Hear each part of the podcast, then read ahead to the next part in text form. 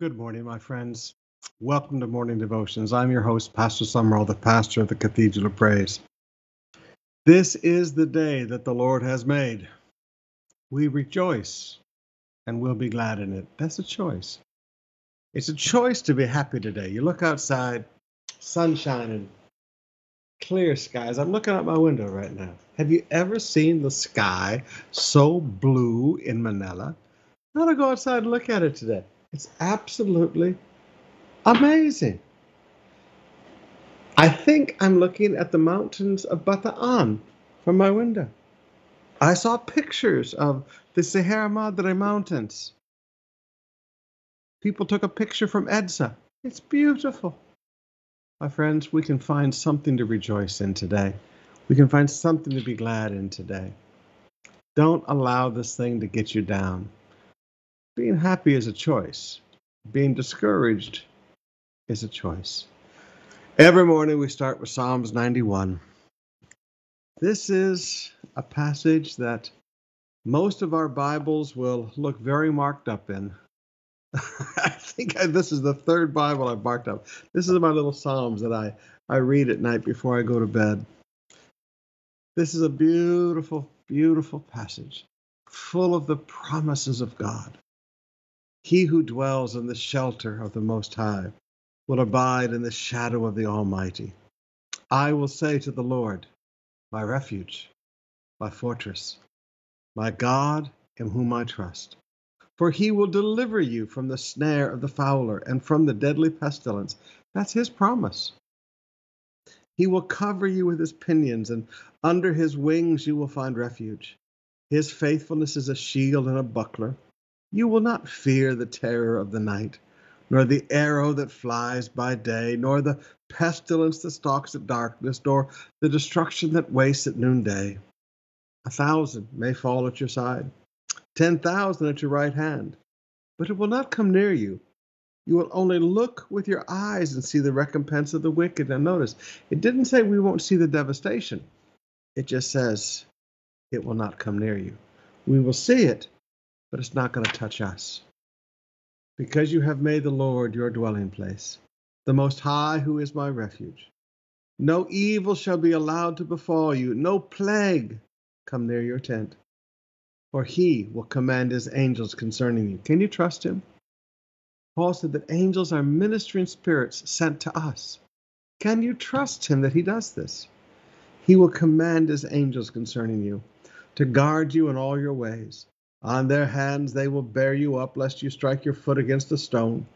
You will tread on the lion and the adder, the young lion and the serpent you will trample underfoot. Yeah, now, please forgive me. And in no way am I making fun of anything the government is asking us to do with social distancing. But notice, um, sometimes you step on things that'll hurt you. Sometimes you step on things that'll kill you. There's no social distancing here.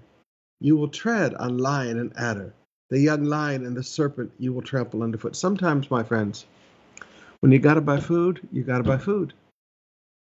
And sometimes you step on these things. Sometimes they come across your life. Because he holds fast to me in love, I will deliver him. I will protect him because he knows my name. He said, I'll protect him because he knows me, because he knows my character. When he calls to me, I will answer him. I will be with him in trouble.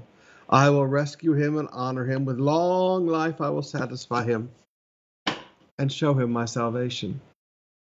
I was talking with one of our members the other day. They're quite a bit older than me. And they said, well, Pastor Sumrall, I've had a good life. I'm ready to go home. I said, excuse me? They said, yes, Pastor Sumrall, a lot of older people are dying right now. I said, you're not done living your life yet. With a long life, God said, I will satisfy you. The long is not over yet. We'll get more into that in our passage in Deuteronomy today. But my friends, please, lift up your head and be encouraged. And if you're discouraged, let God lift your head. He's called the lifter of our heads. Let God lift your head today. He's the God of eternal encouragement. Father, it's coming up on three weeks. This thing's growing a little long. It's gotten a little hard on people's hearts and lives. Father, I ask that you reach into every home this morning. and be the lifter of their heads. I ask that you fill them with joy and fill them with peace and touch them by the power of the Holy Ghost, that they can overflow with hope. Father, I thank you that you're real and that you work within our lives today. I ask that you lift the hearts of your sons and your daughters. I ask that you lift the hearts of the young people, Lord, that they've never seen times like this. They've, they've never been through hard times. This is their first. Let them see how real you are. Let them see the reason for our faith. Let them see the reality of their God and the land of the living, that a new generation A new generation will draw close to you. Glorify yourself in this thing, Father. We know you didn't do it. We know this is all the devil's work. Father, take this thing and bring glory to yourself. Let this whole world see the wonderfulness of God. Let this whole world be touched by the power of the Holy Spirit, convincing them of sin and convincing them of righteousness and convincing them of your love. Oh, Father, in Jesus' name. And Lord, I pray for our members that are sick in their body. They don't have coronavirus, and right now everybody's kind of ignoring them. The doctors have no time for them. They they can't run to the hospital anymore. It's like the old days, Lord. If you don't heal us, we have no hope. But Lord, we do have hope because you are our healer. Father, I ask right now in Jesus' name, bring healing to diabetes. Bring healing to the victims of strokes. Some of the old folks, Lord, let them begin to walk again. Right there in front of the young people, and just mess up their brains with a miracle. Oh, Father, right there in the homes today, let healing flow. Let hearts be strengthened. There's some, fa- fa- some of our members, Lord, they've had heart problems, and the doctors keep telling them they're at risk. Oh, Jesus, you are the strength of their heart. Reach into those hearts right now. Let these hearts be strengthened in Jesus' name. For those with asthma, Lord, I ask in Jesus' name, let this not be a time of fear. Let this be a time of faith. Let this be a time of healing, where every bronchial tube will open and all the flexibility be restored in the name of Jesus. Lungs to be clear and whole and strong in Jesus' name. For kidneys, Lord, that have been struggling, Lord, let those creatinine levels just come down in the name of Jesus. Let those kidneys come back alive. You are Jehovah Rapha, the God that restores to original condition. Restore these kidneys, Lord. Let these kidneys come back to life in Jesus' name. I thank you for your healing, Lord. I thank you for healing in the bodies of your people. That, Jesus, you walk into those homes right now and bring healing. You bring strength into those bodies right now in Jesus' name. Father, for our members that are struggling with finances, Lord, they work daily, and they've worked hard, Lord. But now, Father, there's no work. Give them ideas. Let this be a time of new beginnings. Let this time be a, a time of new beginnings. We've heard so many testimonies already, Lord, of people who are being blessed, people who lost their jobs and had no income. And you just blessed them. You gave them new work. You gave them new ideas. Father, let it be like a, an avalanche coming into the lives of your people. In Jesus' name, amen. Oh, beloved, put your hope in him. He will never fail you. He will never forsake you. He is with you. Just lift up your heart upon your hands right now. Just begin to tell him that you love him. Oh, Father, all the promises that you've made to us just because we love you and just because you love us. Oh, Father, in Jesus' name, receive our hearts, receive our love, receive our adoration today. We put our hope in you. We have no one else, Lord, to put hope in. There is no arm of the flesh to trust in right now, Lord. There's just you. Let them see. Oh, Father, let them see how reliable you are. Let them see how faithful you are. In Jesus' name, amen. Stand with me now and let's let's do some worship together.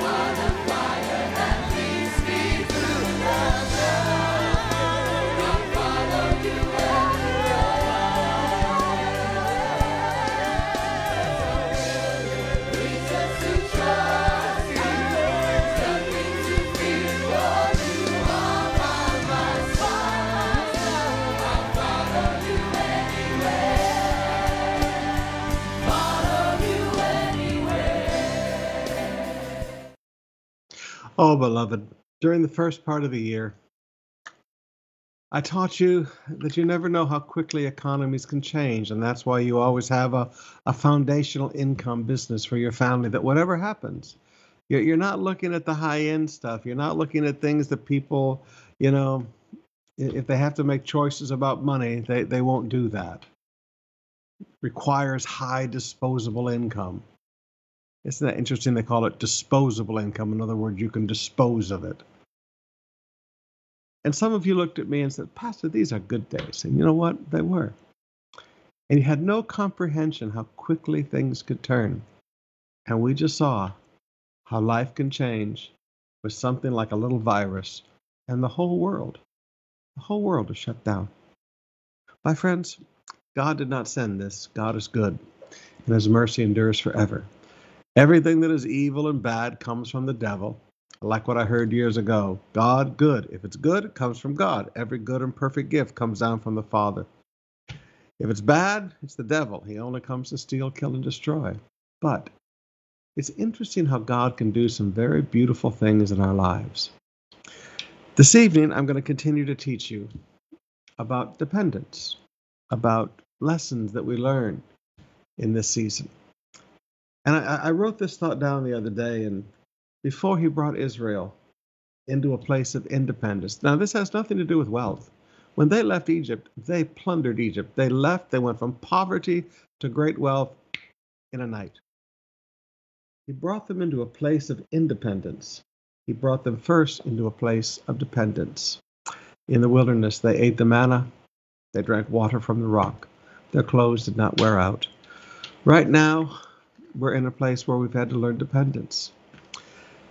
And especially to the new young generation, young people, you're learning. You're learning something that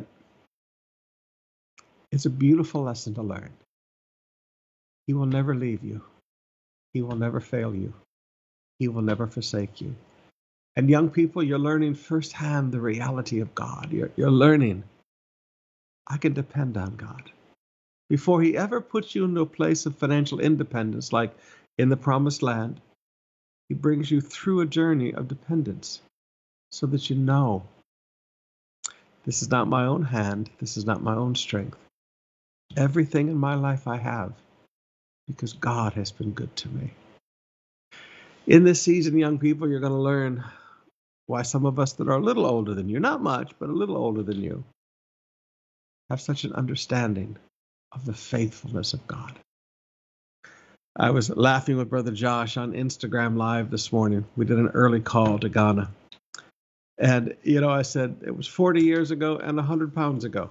Um, I was one hundred pounds lighter. That That's almost a scary thought. God has been good to us, my friends. Young people, you're learning the faithfulness of God. All right, let's get into the word today. Luke chapter thirteen, beginning with verse one. There were some present at that very time who told him, told Jesus, we, we want to report to you something, Jesus, who told him about the Galileans, whose blood Pilate had mingled with their sacrifices. Now that's that's pretty disgusting. And he answered them, do you think that these Galileans were worse sinners than all the other Galileans because they suffered in this way? No, I tell you, but unless you repent, you will all likewise perish. Or those eighteen on whom the tower of Siloam fell and killed them. Do you think they were worse offenders than all the others who lived in Jerusalem? No, I tell you. But unless you repent, you will all likewise perish. Now notice, people tend to look upon calamity coming into people's lives as an evidence of their sin. And Jesus said, no, I, I tell you, that's not true. You know, it, it's amazing to me, like right now you, you see people and, well, you know, they have cancer. What did they do? You know, we, we come up with all these blame games that put guilt on top of people's lives. And it's it's a common way of thinking. It says, this is how you think. Do you think? This is how you think. Jesus said, but how you think is not correct. You have stinking thinking, all right? How you how you think is not correct. When you see somebody and and they have a huge financial crisis, or they have a physical problem in their body, or or the, a family member is killed in a landslide, you have no right to sit there and think that they're worse than anybody else. There's just a big, ugly devil out there, my brothers and sisters. So let, let's not let's not think about people in these terms. And he told them a parable. A man had a fig tree planted in his vineyard, and he came seeking fruit on it, and he found none. And he said to the vine dresser, "Look, for three years I have come seeking fruit on this fig tree, and find none. Cut it down. Why should it use up the ground?" And he answered him, "Sir, let it alone this year also, until I dig around it and put on manure. Then, if it should bear fruit next year, well and good. If not, then you can cut it down." Now, I want you to notice, God always expects fruit to be born. Now, to be honest, I expect at COP we will come out of this stronger and bearing more fruit than we have ever borne. I expect every family to come out of this being more evangelistic and more seeking first the kingdom of God and his righteousness than ever before. I expect us to come out of this sowing seed and honoring God like we've never done it before. I expect to come out of this with people sitting down and telling people about Jesus every day of their lives like never before. But he said, these, this tree isn't bearing any fruit at all. Now, here is a great truth for some of you in leadership. Sometimes you need to temper your expectations to allow for growth. Now, if if you keep pushing for your expectations, you'll kill, you'll kill the whole situation. Sometimes when you look at an employee in your company, sometimes when you look at another Christian leader, and you see there's no fruit being born, it would be really easy to really put on the pressure. And in doing so, there'll never be fruit. But notice it said, let it alone. Sometimes as a leader, you just have to back up and let that person have an opportunity to grow. Get some manure around it, and that's just fertilizer, by the way. We're not talking about bad things, but you know, you put some fertilizer around it and give it an opportunity to grow a little bit more, and then let's see if there can be some fruit. Sometimes you temper your expectations while you allow growth, and then you're going to see people bear great fruit. Verse ten, now he was teaching in one of the synagogues on the Sabbath, and there was a woman who had a disabling spirit. Now notice there's different kinds of demon spirits. There's unclean spirits. There's spirits of blindness and muteness, and this was a disabling spirit. For eighteen years she was bent over and could not straighten herself. When Jesus saw her, he called her over and said to her, "Woman, you are freed from your disability." And he laid hands on her. Now let's just back up the bus for a minute. See, we always think that we initiate the healing, and we have that right. If anyone is sick, let him call for the elders of the church. We think that we have the right to initiate healing for a friend. Jesus, would you take a look at my mother-in-law? Jesus, uh, here's our friend. We brought you our friend.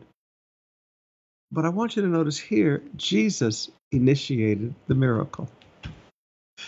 Jesus is more wonderful than you can ever imagine. Jesus saw this woman. He had eyes to see. He saw this woman, and he called her over. No, no one pointed her out to him. She, she didn't come to touch the hem of his garment. He just saw this woman, and he called her over. He initiated the miracle. "Woman, you are freed from your disability." And he laid hands on her, and immediately she was made straight and glorified God. Now, first there's the removal of the spirit. You are freed from your disability. It was a disabling spirit. And then he laid hands on her. Sometimes you have to speak to the demon first, and then you lay hands for the rest of the miracle. But to me, the beautiful central truth of this whole thing is Jesus initiated a miracle. Have you ever been sick in your body? And maybe, forgive me, you just learned to live with it. It was just, it wasn't a sickness unto death. It was just, you know, something that was there in your body like this disabling spirit. And you had just learned to live with it. And then one day, sitting in church, you didn't even realize it, but you were healed. One of my favorite stories of this comes from a woman in one of our T L Osborne crusades years ago, there in the Rizal Baseball Stadium. And so many miracles happened that night. I was just bawling like a baby watching the miracles. Just, I'd never seen anything like it in my whole life. Talk about seeing the reality of God. I mean, no, no emotions, no push, just a simple prayer. And the miracles began to happen. And one of our members had a leg that was like four inches shorter than the other. She wore this big built-up shoe. And she was having trouble walking as she went home that night. And she realized her leg had been lengthened. No one had prayed for her. She had not even prayed for herself. My friends, this is how wonderful Jesus is. Sometimes he just interrupts your life with a miracle. You've just learned to live with something and you don't even think about that sickness. You don't even think about that, that problem in your body anymore. But Jesus sees it. And he initiates the miracle. And he laid his hands on her. Now again, that's a woman. And immediately she was made straight and she glorified God. But the ruler of the synagogue, now here's this beautiful miracle. Everybody should have been crying tears of joy and laughing and shouting. But the ruler of the synagogue, that would be like the pastor, indignant because Jesus had healed on the Sabbath, said to the people, and notice, he doesn't correct Jesus. And you know what? That's one of the things that really bugs me in life. What I would call weak preachers who go and bah, bah, bah, bah, bah, bah, bah, to people because they don't have the courage to face the man of God. This guy did not have the courage to face Jesus. He didn't turn and say, Jesus, you were wrong. He turned to the people. Indignant because Jesus had healed on the Sabbath, said to the people, there are six days in which one ought to work. Work ought to be done. Come on those days and be healed, but not on the Sabbath day. Now, in short, he's criticizing Jesus to people because he has no courage to turn and face Jesus. But think of the shame he brought on that woman. Think of the shame. This woman wasn't even looking for a miracle. She hadn't even been thinking about a miracle. Jesus initiated the whole thing, and this guy shames her and tries to take all the joy out of a healing. I mean, just talk about robbing the joy out of a miracle. He shamed the woman. But now, you know what? The Lord didn't turn and talk to the people. The Lord didn't defend himself before the people. See, Jesus has courage. Then the Lord answered him. Now notice the difference. The ruler is playing to the crowds. Jesus is addressing him. There's a difference in manhood there, but I'll leave that alone. Then the Lord answered him, you hypocrites, does not each one of you on the Sabbath untie his ox or his donkey from the manger and lead it away to water it? Don't you take care of your animals on the Sabbath? And ought not this woman, a daughter of Abraham, whom Satan bound for eighteen years, be loosed from this bond on the Sabbath? As he said these things, all of his adversaries were put to shame. Ah, so notice, this crowd that this ruler was playing to uh, agreed with the ruler. Jesus was healing before a hostile crowd. I just... You know, we, we always talk about the atmosphere has to be right. And if people aren't there of faith, no miracles can happen. And you know what? Here we have a hostile atmosphere, and Jesus just goes and does a miracle anyway. Initiates it himself. Folks, the atmosphere is irrelevant.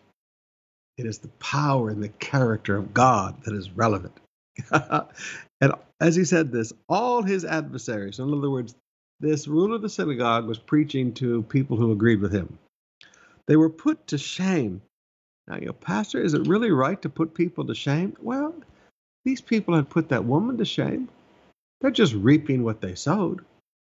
All his adversaries were put to shame, and all the people rejoiced at all the glorious things that were done by him.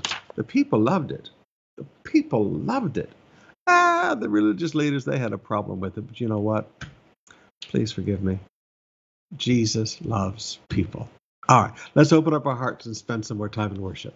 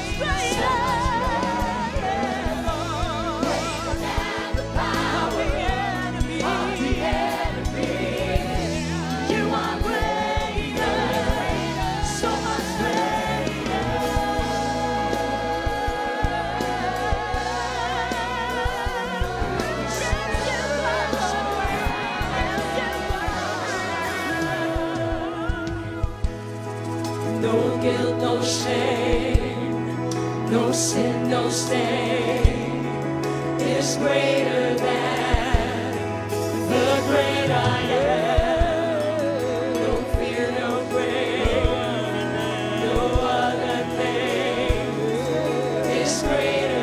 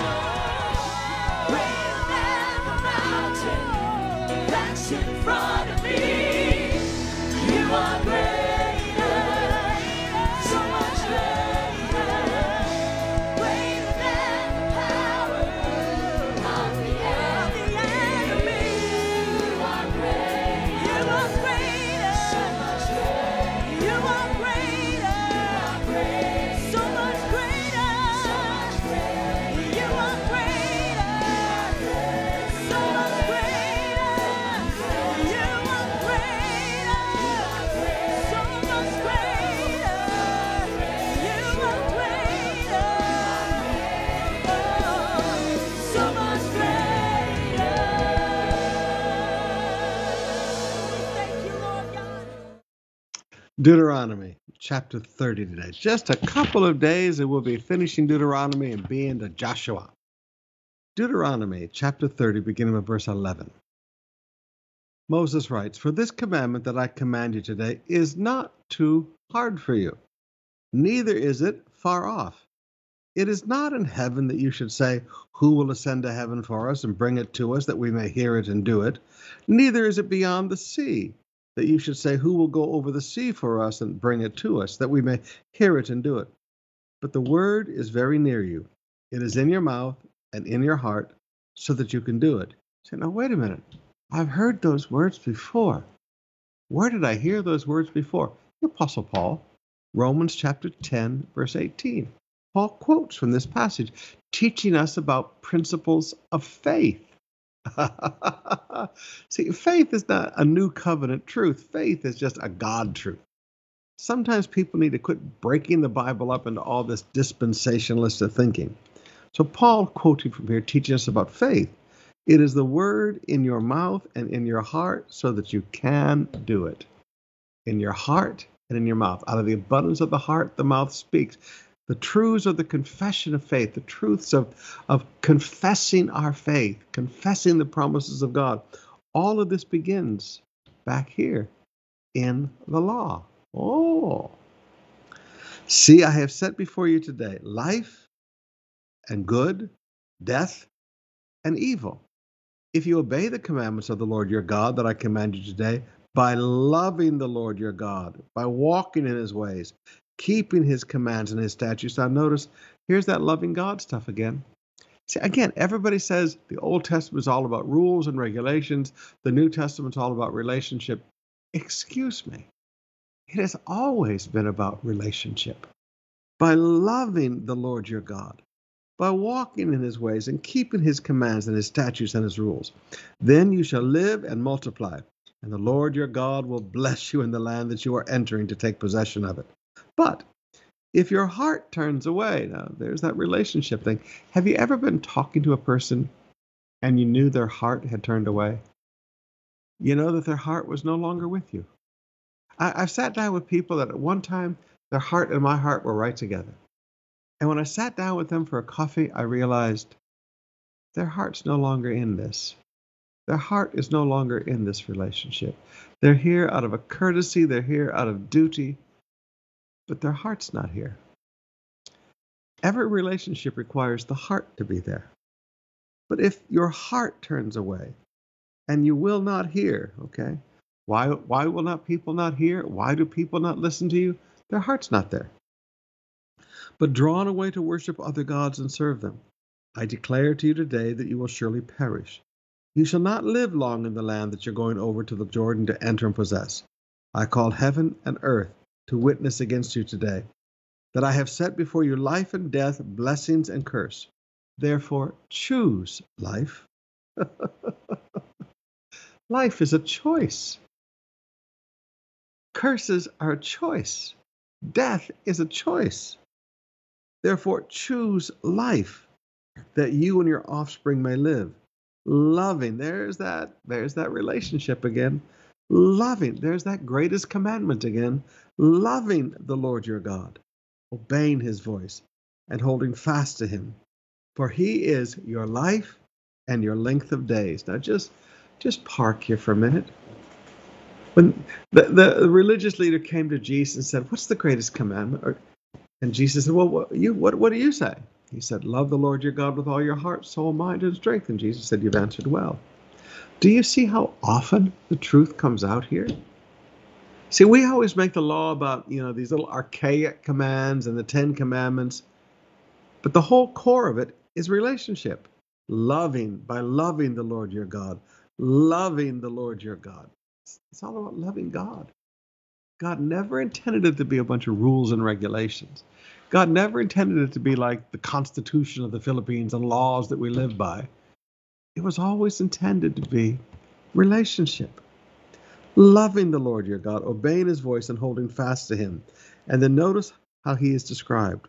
For he, God, is your life and length of days. I write, wow, next to that verse in my Bible. He is my life. Jesus said, I am the resurrection and the life. He is your life. He is your length of days. You want to know why you have a long life? Because he's in your life. He is your length of days. I don't even know how to begin to, to, to explain to you. Christianity has so destroyed our understanding of the Old Testament. So destroyed our understanding. I, I listened to a preacher not too long ago, very famous. He stood up and said, you know, we don't need to pay attention to the Ten Commandments and any of the Old Testament. Uh, the Beatitudes is our new Ten Commandments. And I'm going, he said, you know, we should as Christians dismiss everything in the Old Testament. Excuse me. Excuse me. Excuse me. How can you do that? How can you dismiss this incredible revelation of God that Paul said, pay attention to the public reading of Scripture in the services? He told Timothy that. What were they reading? What I'm reading right now. Loving the Lord your God, obeying his voice and holding fast to him, for he is your life and your length of days, that you may dwell in the land the Lord swore to your fathers, to Abraham, Isaac, and to Jacob to give them. Chapter thirty-one, verse one. So Moses continued to speak these words to all Israel. And he said to them, I am one hundred twenty years old today. Is that Moses' birthday that he writes this on? I am one hundred twenty years old today. That his birthday? I heard scholars go both directions on it. I am no longer able to go out and come in. All right, now. We see a reality of age. Don't like it, but we see a reality of age.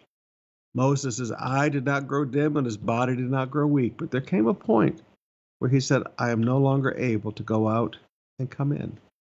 Age affects ability. Age affects ability.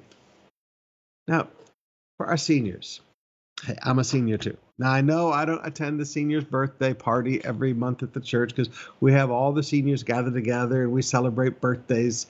Every, and all the seniors say, oh, Pastor will join us every month now. Number one, you know me and parties. I, I don't know how to party. I know how to work, all right? But with all of our seniors, hear me on this. There's comes a point where we step back and we operate in wisdom, but, but we let other people carry the load. There will come a day, if Jesus tarries, where I will no longer be able to carry the load of C O P. Age affects ability.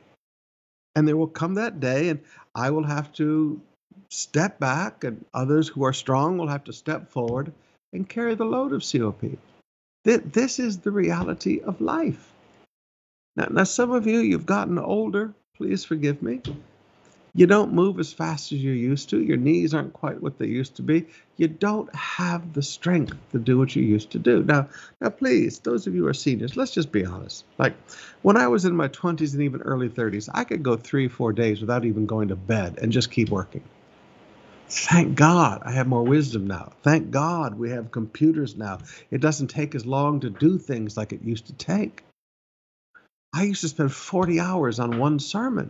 With computers now, sorting verses and digging through things, it doesn't take me but maybe ten or twelve hours to put together a sermon now.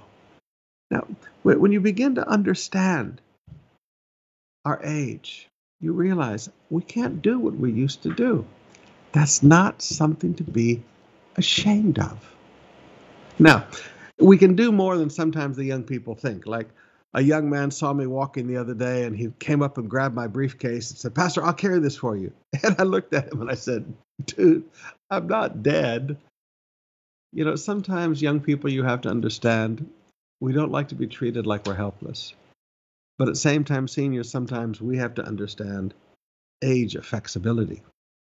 The Lord has said to me, "You shall not go over this Jordan. The Lord your God himself will go over before you." Now, Moses said, "Don't worry, I'm not going, but God's going. You got the better part of this deal. God's going with you." See, sometimes in the transition of leadership, people think that God's gone. No, God's not gone. You got the best part. God's going, but the leader, well, we can't keep up anymore.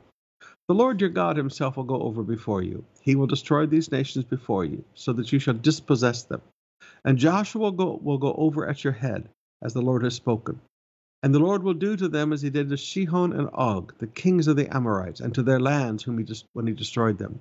And the Lord will give them over to you, and you shall do to them according to the whole commandment that I have commanded you. Be strong and courageous. Do not fear or be in dread of them." And then he says, listen, this is what I require of my people. I require, number one, that you be strong, and number two, that you be courageous, and number three, that you don't walk in fear and dread. You say, well, Pastor, how can we as a people make sure those things are not a part of our life? "For it is the Lord who goes with you. He will not leave you or forsake you."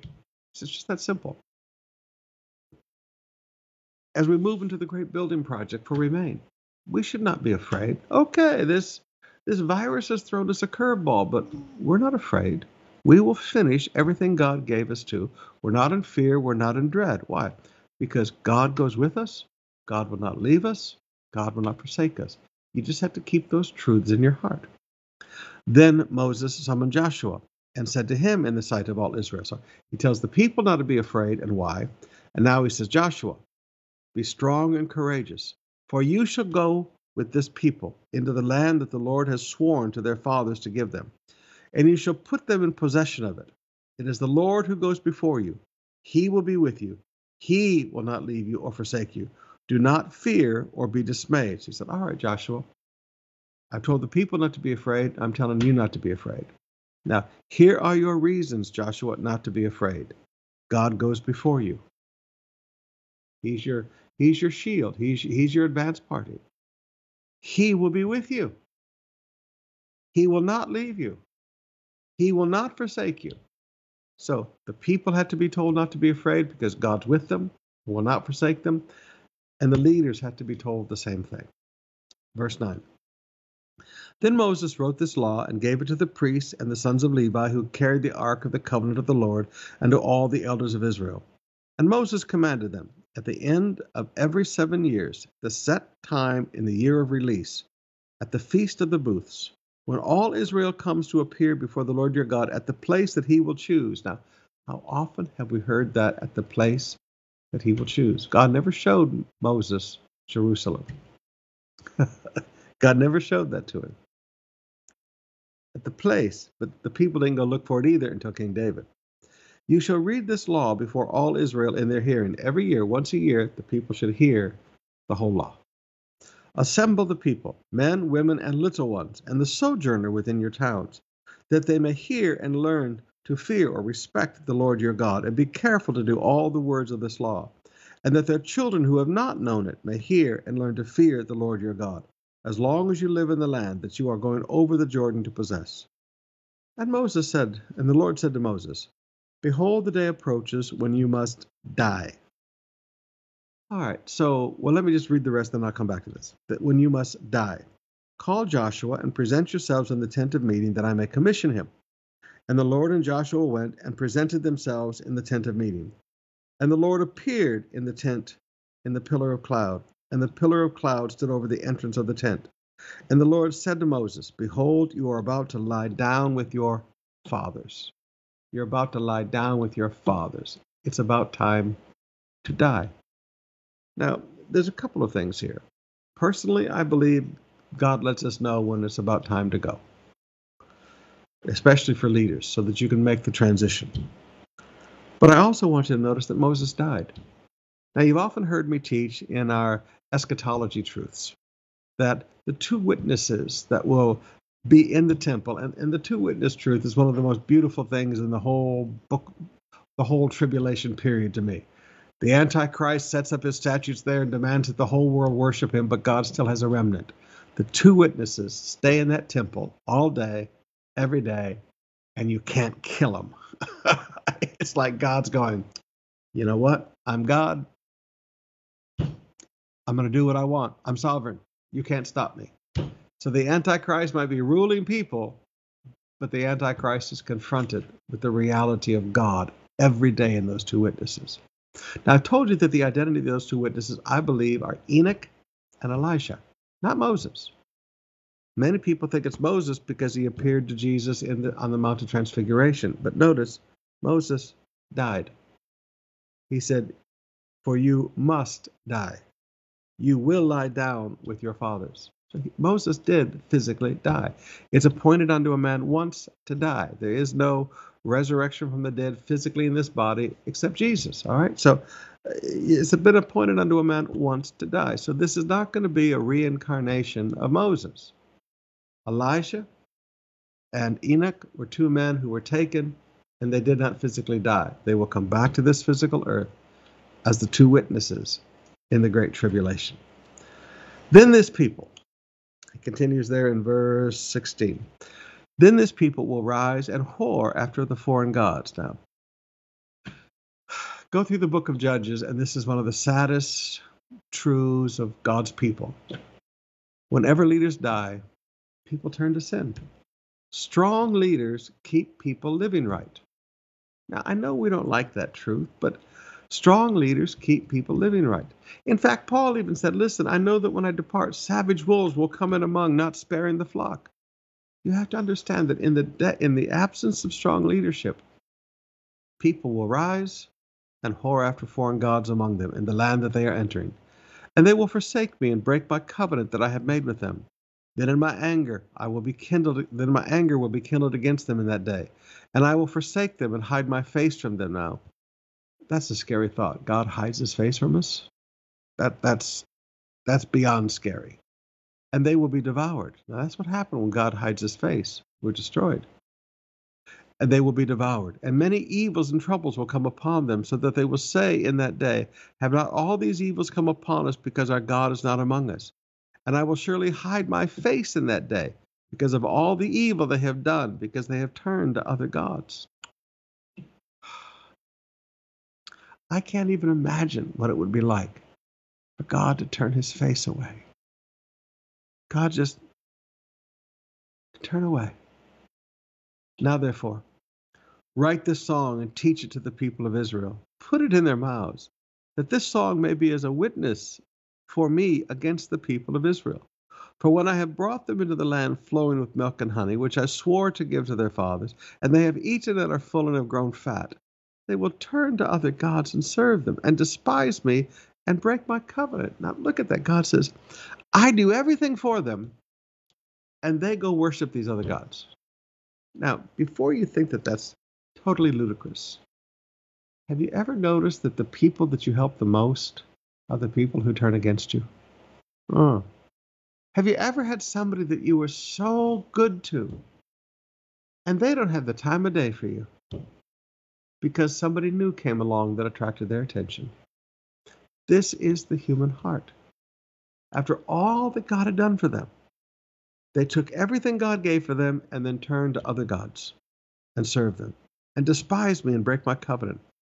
And when many evils and troubles have come upon them, this song shall confront them as a witness, for it will live unforgotten in the mouth of their offspring. For I know what they are inclined to do even today, before I have brought them into the land that I swore to give them. Then God, why did you do it? Because he loves us.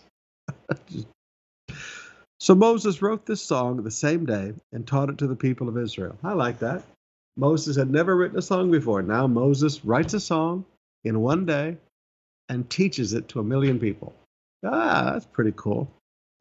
When Moses had finished writing the words of this law in the book to the very end, Moses commanded the Levites who carried the Ark of the Covenant of the Lord, take this book of the law and put it in the side Put it by the side of the Ark of the Covenant of the Lord your God, for it will be there as a witness against you. I'm sorry, let's back up here. We skip verse twenty-three. And the Lord commissioned Joshua, the son of Nun, and said, be strong and courageous, for you shall bring the people of Israel into the land I swore them. I will be with you. Now, the command for leadership, be strong and courageous. The promise for leadership, I will be with you. That's something every Google group leader must understand. Be strong and courageous. God will be with you. The command and the promise for leadership. When Moses had finished writing the words of this law in a book to the very end, Moses commanded the Levites who carried the Ark of the Covenant of the Lord, take this book of the law and put it by the side of the Ark of the Covenant of the Lord your God, that it may be there as a witness against you. For I know how rebellious and stubborn you are. Behold, even today, while I am yet alive with you, you have been rebellious against the Lord. How much more after my death? Moses understood. In the absence of strong leadership, when a leader dies, people do strange things. Assemble to me all the elders of your tribes and your officers, that I may speak these words in their ears, and call heaven and earth to witness against them. For I know that after my death you will surely act corruptly, and turn aside from the way I have commanded you. And in the days to come, evil will befall you, because you will do what is evil in the sight of the Lord, provoking him to anger through the work of your hands. Now again, go through the book of Judges and watch the roller coaster of spirituality. That's the book of Judges. They lived for God. A leader died. They served demon gods. In their pain and misery after the, the judgment came upon them, they cried out to God. God sent them another leader, brought them into victory. The leader died, they went down. In their misery and suffering and pain, they cried out. God sent them another leader. They returned to God, and God gave them a leader. Brothers and sisters, it is very important that you remember the strength of leadership and the ability of leadership to keep people pointed to God. Well, bless God, I have a personal relationship with God. Yeah, yeah, me too. But it is amazing how the strength of leadership keeps people focused on God. Sheep need a shepherd. When people pull away from the church and they want to go off and do their own thing, it is amazing how far they turn from God, how quickly. Let's keep our lives focused on Jesus, but let's keep our hearts open to the leaders that God has placed among us. God bless you. I'll see you tonight, seven o'clock.